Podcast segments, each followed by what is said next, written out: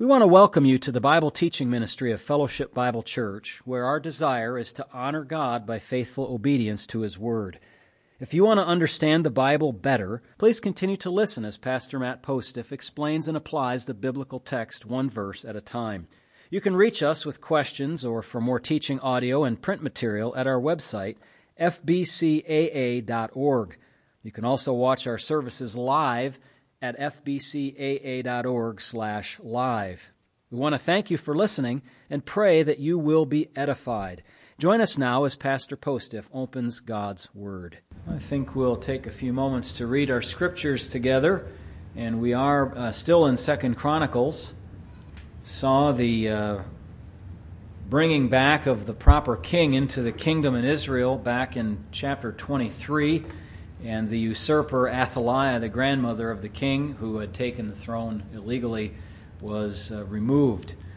We now come to chapter 24, and we'll see a story of mixed blessing and sin here. Let us see what we find in 2 Chronicles chapter 24. Joash was 7 years old when he became king, and he reigned 40 years in Jerusalem. His mother's name was Zibiah of Beersheba. Joash did what was right in the sight of the Lord all the days of Jehoiada the priest. And Jehoiada took 2 wives for him, and he had sons and daughters. Now it happened after this that Joash set his heart on repairing the house of the Lord. Then he gathered the priests and the Levites and said to them, "Go out to the cities of Judah and gather from all Israel money to repair the house of your God from year to year, and see that you do it quickly." However, the Levites did not do it quickly. So the king called Jehoiada the chief priest and said to him, "Why have you not required the Levites to bring in from Judah and from Jerusalem the collection according to the commandment of Moses, the servant of the Lord, and of the assembly of Israel for the tabernacle of witness? For the sons of Athaliah, that wicked woman, had broken into the house of God and had also presented all the dedicated things of the house of the Lord to the Baals."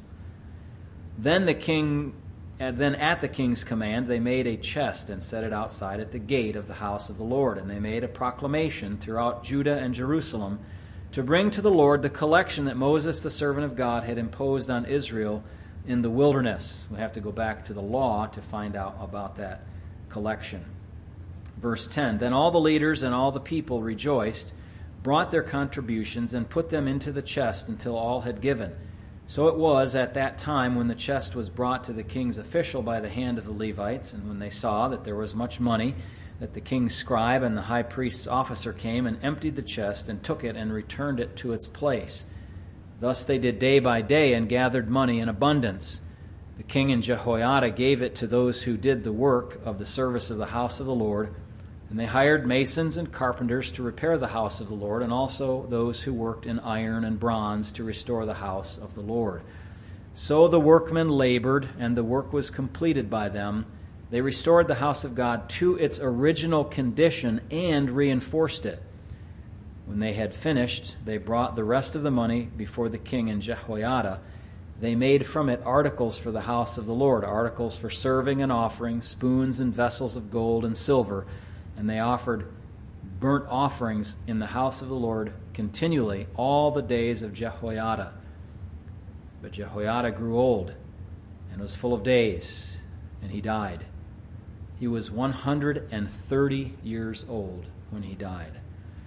And they buried him in the city of David among the kings, because he had done good in Israel, both toward God and his house.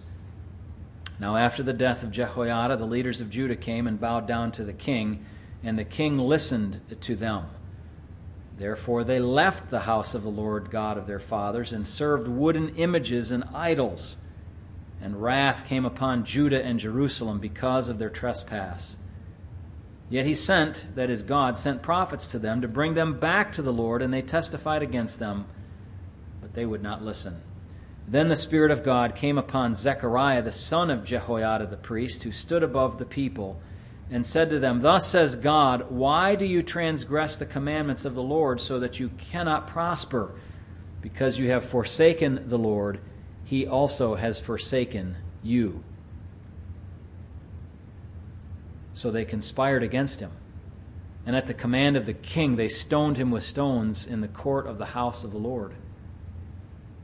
Thus Joash, the king, did not remember the kindness which Jehoiada, his father, had done to him, but killed his son.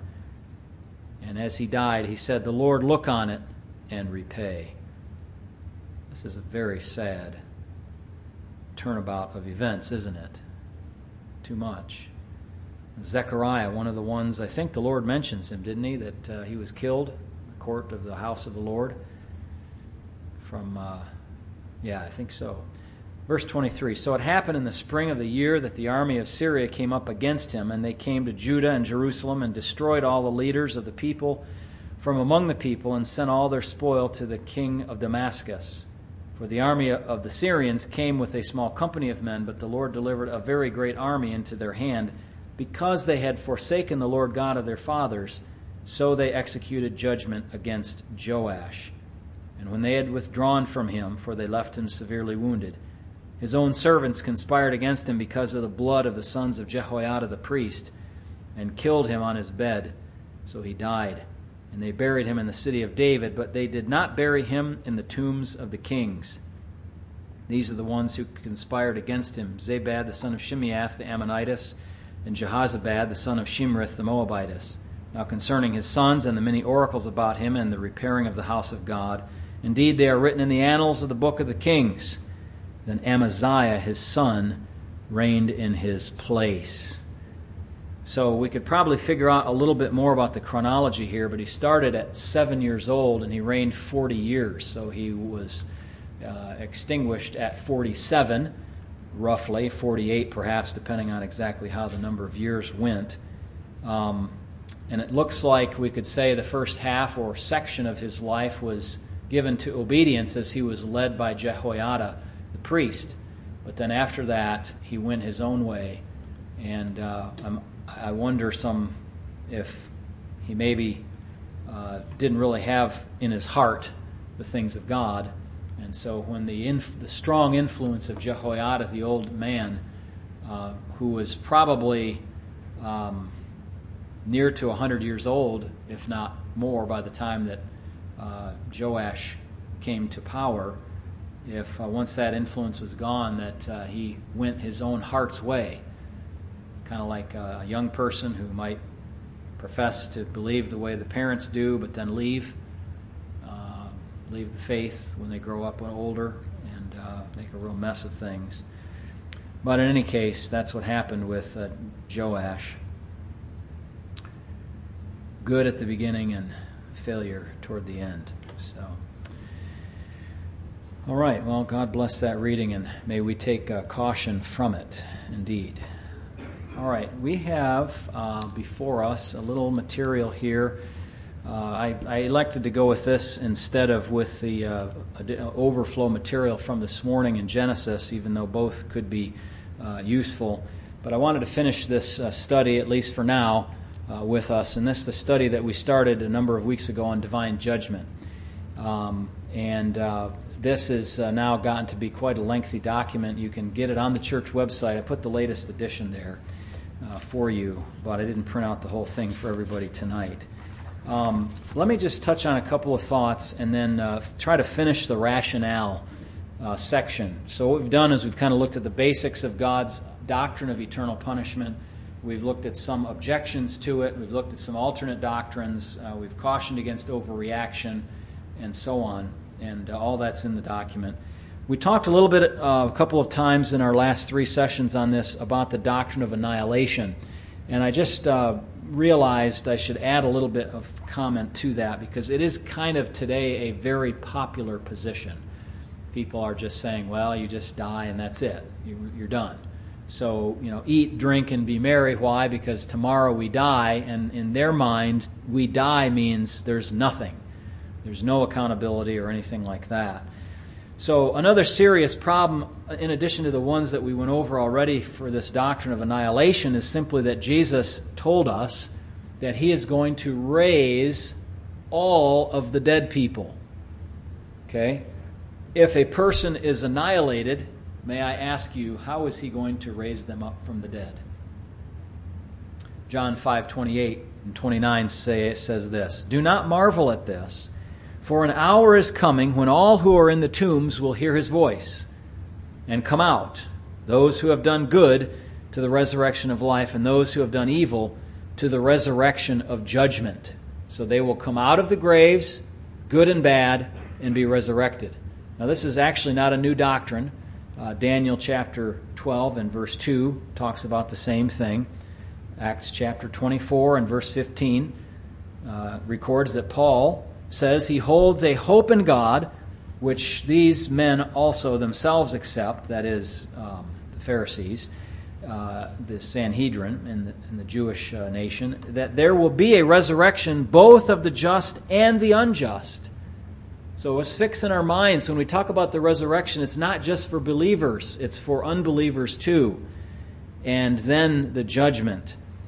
The Apostle John writes of the coming resurrection of Christ's people to reign with him, and that's in Revelation 20 and verse 4. And then in verse number 5, he says, "The rest of the dead did not come to life until the 1,000 years were finished or ended."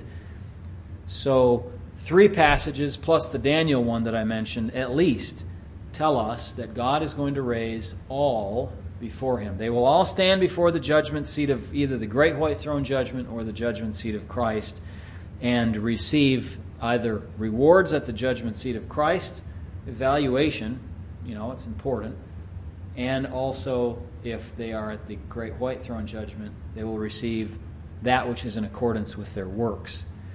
So the doctrine of annihilation conflicts with this plain teaching of bodily resurrection taught in the Scripture. Annihilation is a belief that comes from the community of non-Christians. It's not a doctrine that we should be toying with, even though it does resolve some of the difficulties that we might feel about the doctrine of divine judgment. So it has no place in the Christian community, although there are a number of Christians who have said that we should not believe, or we should believe in the doctrine of annihilation. I'm just going back to the detailed notes in the back of my document and trying to find one of them. I can't quite find it right now, but you can look at that another time. Let's see. Sometimes too, the length of punishment, the matter of that is very troublesome to people.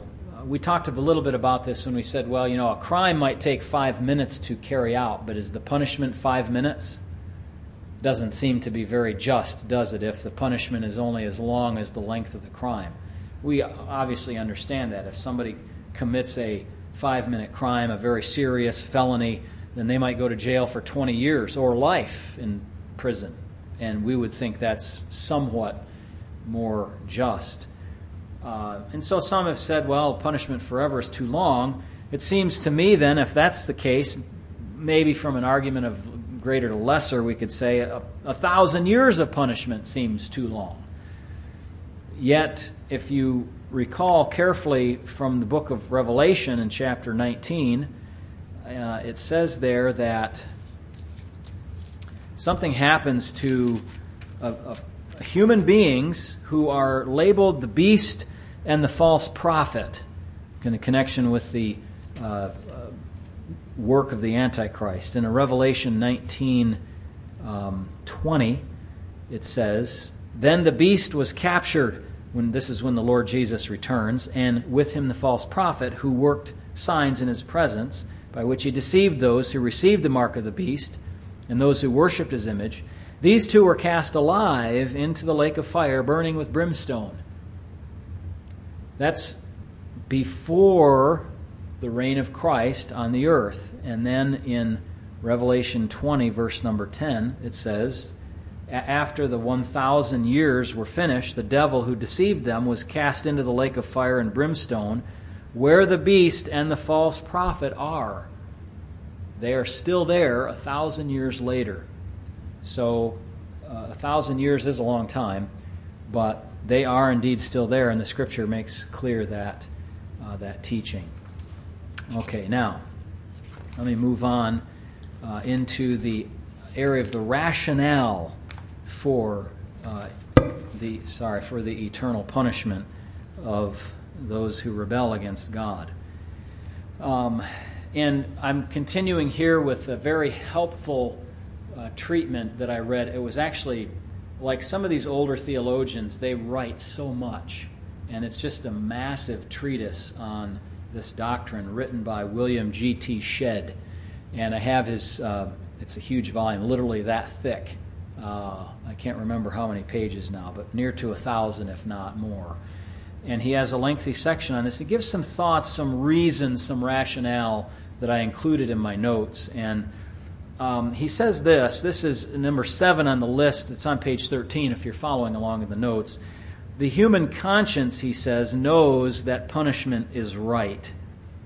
Self-love and a desire for happiness are the shields that people use to block the conscience from its proper operation. People's dread of hell is proof that people understand the unending nature of the punishment for sin. The fact that people still labor to try to disprove its existence is proof of its existence. That's an interesting thought that he offers there. You might think, well, that's kind of weird, but think of it again. So, first of all, we don't like to think of ourselves, or of anybody else for that matter, as being suffering or punished for what we have done is wrong. Especially, there are a lot of criminals, especially when they first go into the penal system, into the jail, they feel that they shouldn't be there. They did what they wanted to do. They did what was just. They did what was right. They did, they shouldn't be there. They shouldn't have been caught, and so on. So they use that feeling to mask their conscience. But he says that the dread of this eternal punishment is actually proof that they understand it, and the labors that people kind of do in order to disprove it are actually proofs of its existence. And here's an illustration that he uses. No one works so hard to disprove the existence of a unicorn. We just know it doesn't exist, and we just laugh about it, and we like little paintings of unicorns, and they're fun. And but nobody really works to disprove the existence of the unicorn. Of course, I'm not talking about a rhinoceros now. I'm talking about the mythical, horse creature. Now, if somebody can show me one, I'd be certainly happy to see it.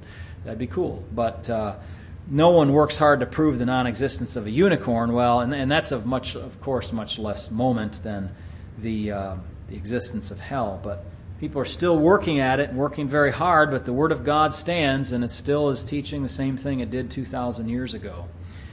Now, number 8, in kind of the summation of his topics here, he says, the will of the sinner is in bondage to sin, and continues down that path.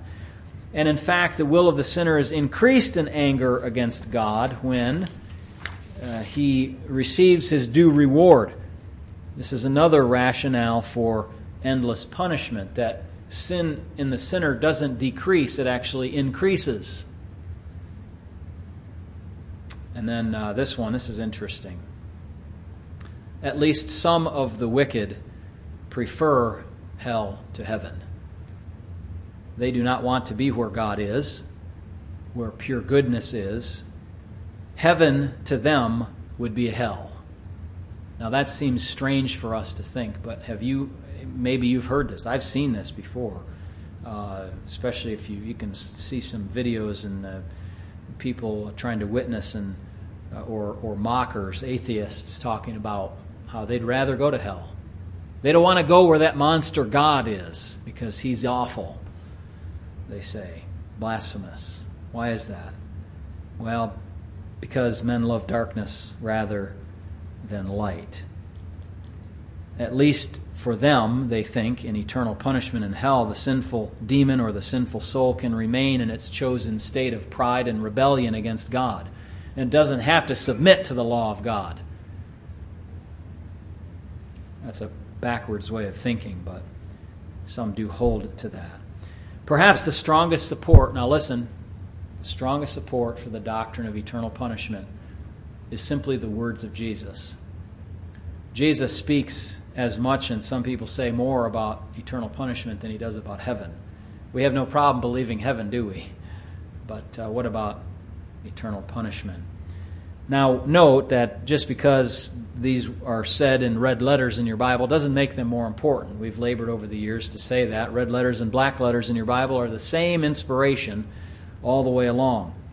But Christ spoke very plainly of the doctrine of eternal judgment, and because of his perfect character, we know he did not stretch the truth. You know, he wasn't just stretching the truth to say, well, okay, if I kind of advertise hell as worse than it is, then I'll get more people into heaven. He's not manipulating like that. He simply tells the truth so that they will know the stakes that are involved. Neither did he give a false hope by weakening the teaching on this doctrine like people do today. Well, you go there and you can get out. Or you go to purgatory and you pay for some of your sins and then you're acceptable into heaven. Or you just are annihilated, and that makes people feel better. He gives no clear statement that would allow us to water down the teaching of eternal punishment. He and the apostles are clear and certain. They do not waffle on this matter. Jesus spoke of these things in perfect righteousness, in love, in compassion for all people. He was burdened for people's souls. He told some of his Jewish brothers and sisters, if you do not repent, you will likewise perish. Paul talked about eternal destruction from the presence of the Lord and from the glory of his power. Hell is not the creation of the church or some overzealous religious nuts bent on controlling the populace like, oh, we're going to scare them into following us and giving us money. That's farthest from the truth. Christ taught it because it is the real destination of those who reject God. If we reject Jesus on this issue, it seems, we would reject everything else that he says, things we know to be true and reasonable and just and good. We know that he's speaking the truth.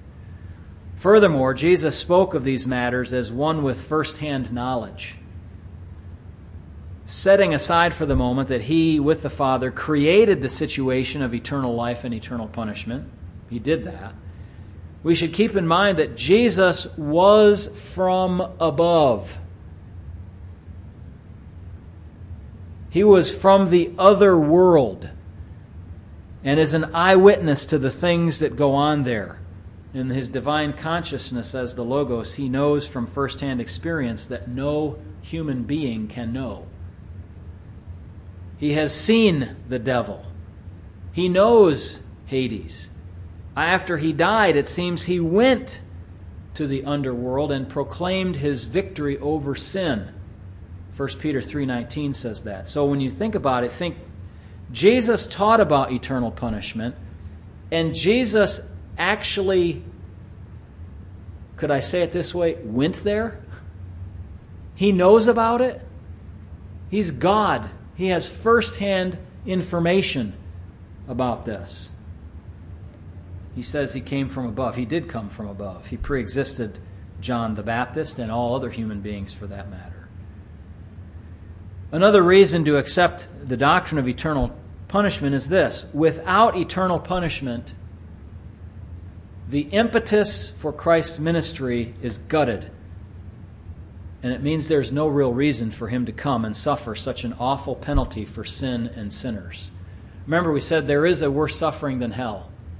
It's the suffering that Jesus suffered on the cross. Infinitely many sinners and their sins and the demerit of that, all in the time that he suffered. Why would Jesus die if there is no ultimate penalty for sin?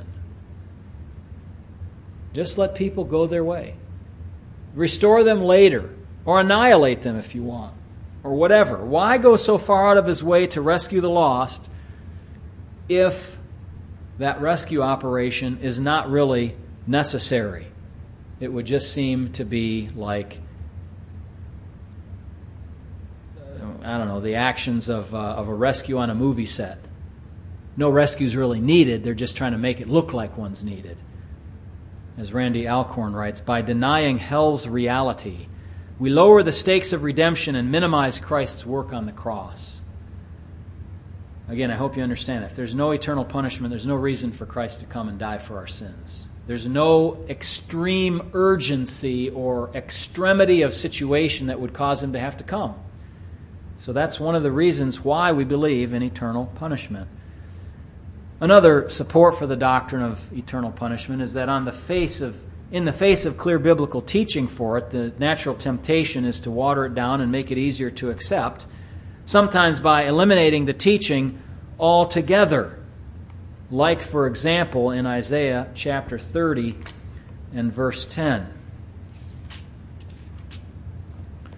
Actually, we're going to get into this in Genesis chapter 3 and the rest of the exposition of that, because there Satan takes the words of God and he says exactly the opposite of them. God said, if you in the day you eat of it, you will what? Surely die. Satan said, you will not surely die. He takes the exact opposite, just inverts God's word and tries to get people to believe the very opposite of that word. Isaiah 30, verse 10. Let's see what I have here. Who say to the seers, do not see, and to the prophets, do not prophesy to us right things. Speak to us smooth things. Prophesy deceits. Okay, this is what a rebellious people does. I don't want to hear the truth.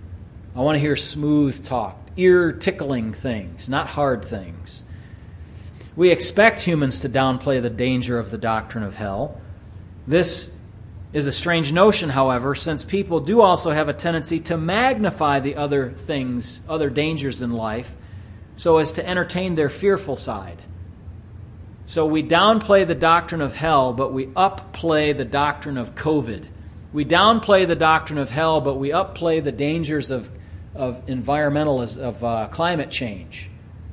We make those like the real bad things, and we take the doctrine of hell down and try to make it ignorable. The Scriptures are equally clear on teaching the eternal existence of God, the eternal happiness of the saved, and the eternal punishment of the righteous. Logically, these three things fall or stand together. If the Scripture is to be believed at all, the word eternal has to mean eternal in all three of those cases. Hell is a place of punishment by means of wages due for the harm that has been done, 2 Peter 2:13, receiving the wages that are due. Judgment will be according to works, and awful criminals will receive an awful punishment. So we talked about the levels of punishment in Hades and in hell. And this is related to that. So part of the rationale. God loves the world, my friends, more than any human being can love it. If someone claims to be more loving than God, more kind than God, more just than God, wiser than God, then we automatically recognize that that person has a pride problem. Jesus loved in such a way and to such an extent that he gave himself for the salvation of the world. In effect, no human needs to suffer eternal punishment for sin because Christ died to save them if they only would believe. Did you get that? We're concerned about people suffering in eternal condemnation, but no human needs to do that. All can believe in Christ and be saved from that if only they trust in him. Now, there are a couple of counterexamples that you could point out, I recognize. Judas, for example. He is called the son of destruction or perdition, so it seems like he had to go there. He's a human who had to go there. There are very few that we know of that are in that case, at least certainly a priori. Another rationale for eternal punishment is this: without it, there is no justice. People do not receive the appropriate rewards for their deeds in this life. For example, very bad people, if they just died at a ripe old age and disappeared or were annihilated, receive no consequences for their awful behavior. You think of the worst dictators, those who were responsible for the murder of thousands and millions of souls, torture, live human organ harvesting, abortion, all kinds of awful things. gassing people with sarin gas, or I mean, I can go on and on. You've heard this, but you don't want to hear it because it ruins your faith in humanity. Yes, indeed, we come from a broken race, and there are people who deserve the worst of punishment because they have done the worst of things to other humans. And if they just died and disappeared, like the annihilationist wants to say, where was justice? And this is one of the problems that atheists have, because they say, we look at the world and we see there's no justice. These people get away with murder, literally, and nothing happens to them. They steal you, rob you blind, nothing happens to them. You know, the masters of the universe kind of class, and take all that they want and leave nothing for the poor. We say, there's no justice in this world. Well, that's because they're thinking only of justice in this world. But if you're a Christian, you recognize that there is justice beyond this life, and God will straighten all of that out. And that does give us a good hope. God guarantees that justice is served in this life, or certainly by the next. Or if you believe in Christ, your sins are covered by Him, and justice is thus served in Him. Eternal punishment may simply be eternal also because the nature of the sinner continues to sin as well. Always adding sin upon sin, always complaining, always hating God, always rebelling against God's authority. Evil does not correct itself, and so evil continues, and that would imply an ongoing punishment for ongoing wicked rebellion. When we think of the awfulness of eternal punishment, we are thinking of the person being punished, or if we put ourselves in their shoes ourselves. But you have to also think not only about the person being punished, but the victim of that person's crimes. What do they feel if the one who perpetrated great injustice upon them goes free? Your child is murdered by somebody. A drunk driver takes the life. You are the personal victim of some terrible crime. What do you feel if the criminal goes free and doesn't have to pay for you, the crime that they did against you? What about the person who is tortured for most of their lives in a mental hospital in China, strapped down, injected with drugs, fried their brain, and done to that repeatedly? Or the person whose organs were stolen while they were alive, or beheaded for their faith, or put in concentration camps like the Jews? Or what do the perpetrators of injustice get? Do they get nothing? Without eternal punishment, the criminal gets off the hook and the victim is left holding a bag of air for all eternity. There's no reason for eternal punishment except that the man has sinned and retribution is thus required. God cannot be blamed for man, the creature's sin. Finally, note the rationale for eternal punishment is what is called inscrutable in the final analysis. What does that mean? That's a fancy word. It means you can't figure it out. It's too hard to fully grasp. Listen to this, Isaiah 28:21. A pastor friend showed this to me. For the Lord will rise up as at Mount Perazim. He will be angry at the valley, as in the valley of Gibeon, that he may do his work, his awesome work, and bring to pass his act, his unusual or strange work. I never noticed that verse before, but this pastor shared with me his understanding that is speaking of the wrath of God against sin, and that it is an unusual or strange work. It is a strange work of punishment against God's people. Indeed, that is the case. At the end of Brother Shedd's dogmatic theology, the very last pages of his book, as it's organized in 7 major doctrines, and then each of those has subdivisions in that doctrine. The last one of those is the doctrine of hell. And at the very end of that, I was extremely pleased to see that after he taught about that whole doctrine and how awful it is, he paused for several pages before the very end of the book, and he gave the gospel. The doctrine of hell is not the end of all doctrine. It is, we could say, perhaps the biggest reason why one would want to come to Christ. because they know that not only is their guilt weighing them down now, but it will carry through with them all eternity. And they don't want that. They want to be delivered from it. And so he spoke much about the work of Christ and how it delivers us from sin and from eternal condemnation. Unless you repent, you too will likewise perish, as the Lord said. Walford writes this as a fitting conclusion. Eternal punishment is an unrelenting doctrine that faces every human being as the alternative to grace and salvation in Christ. As such, it is a spur to preaching the gospel, to witnessing for Christ, to praying for the unsaved, and showing compassion on those who need to be snatched as brands from the burning. Those who deny eternal punishment are being deceived, like Eve was in the Garden of Eden. The serpent told her, in effect, God is wrong. You will not surely die if you eat of the forbidden tree. What he was saying is, you're not going to go to hell. You'll live. You'll know good and evil. You'll be wise. Besides, it looks good to eat this fruit. It's similar today. The Bible says there is such a thing as eternal punishment for sin. But the human sinful nature, the world, and the devil try to convince people otherwise.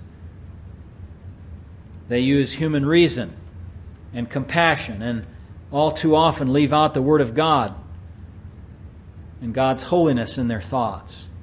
Has such a devilish thought captured your thinking like it did for Eve and Adam?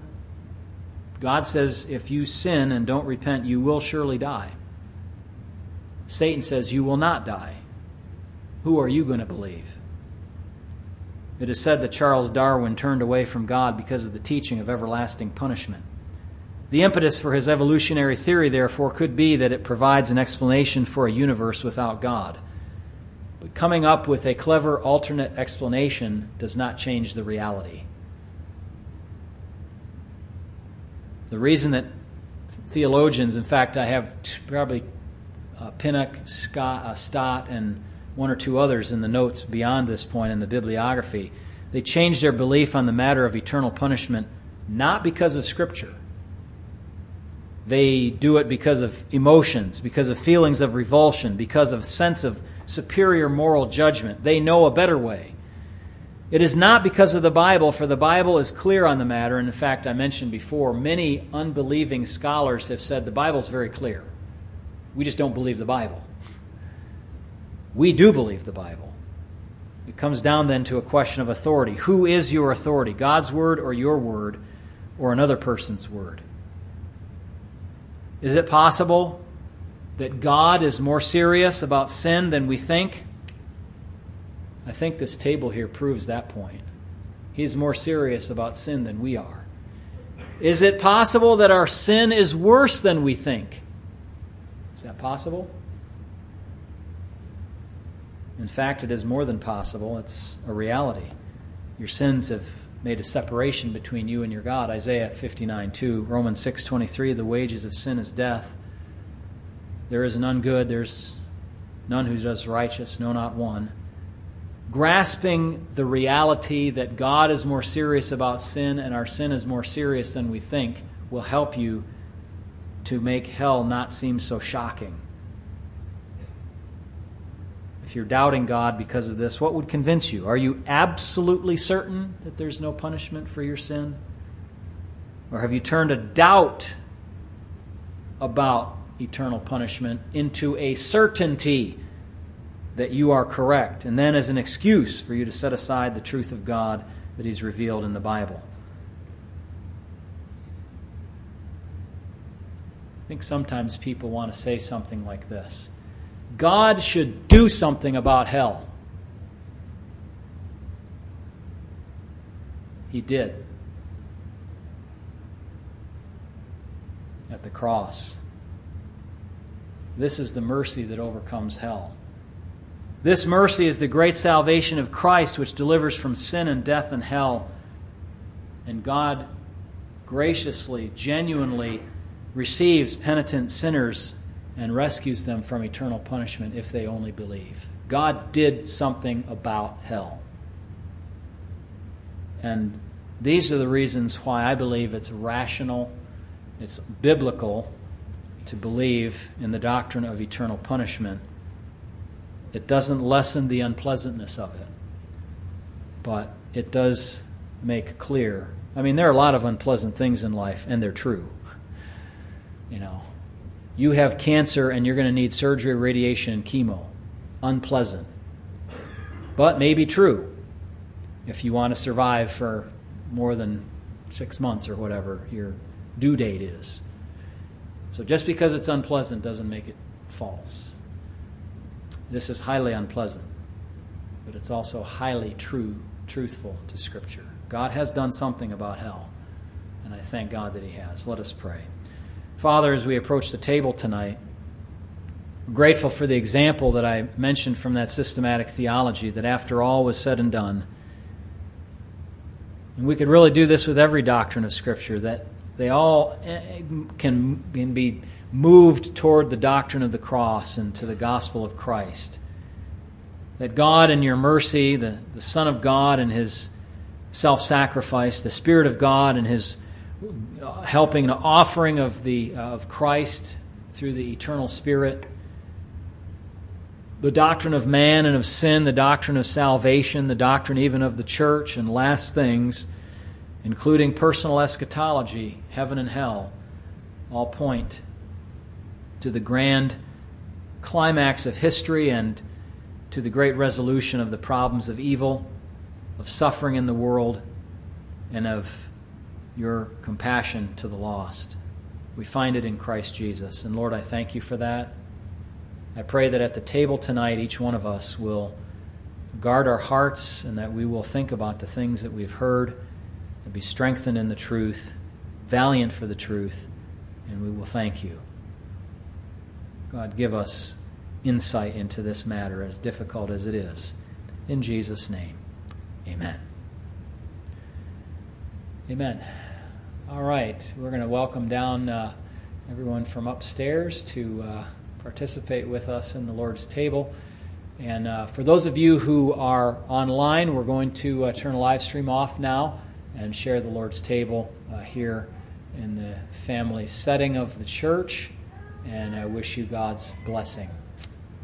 Amen. And good night to those of you on the live stream.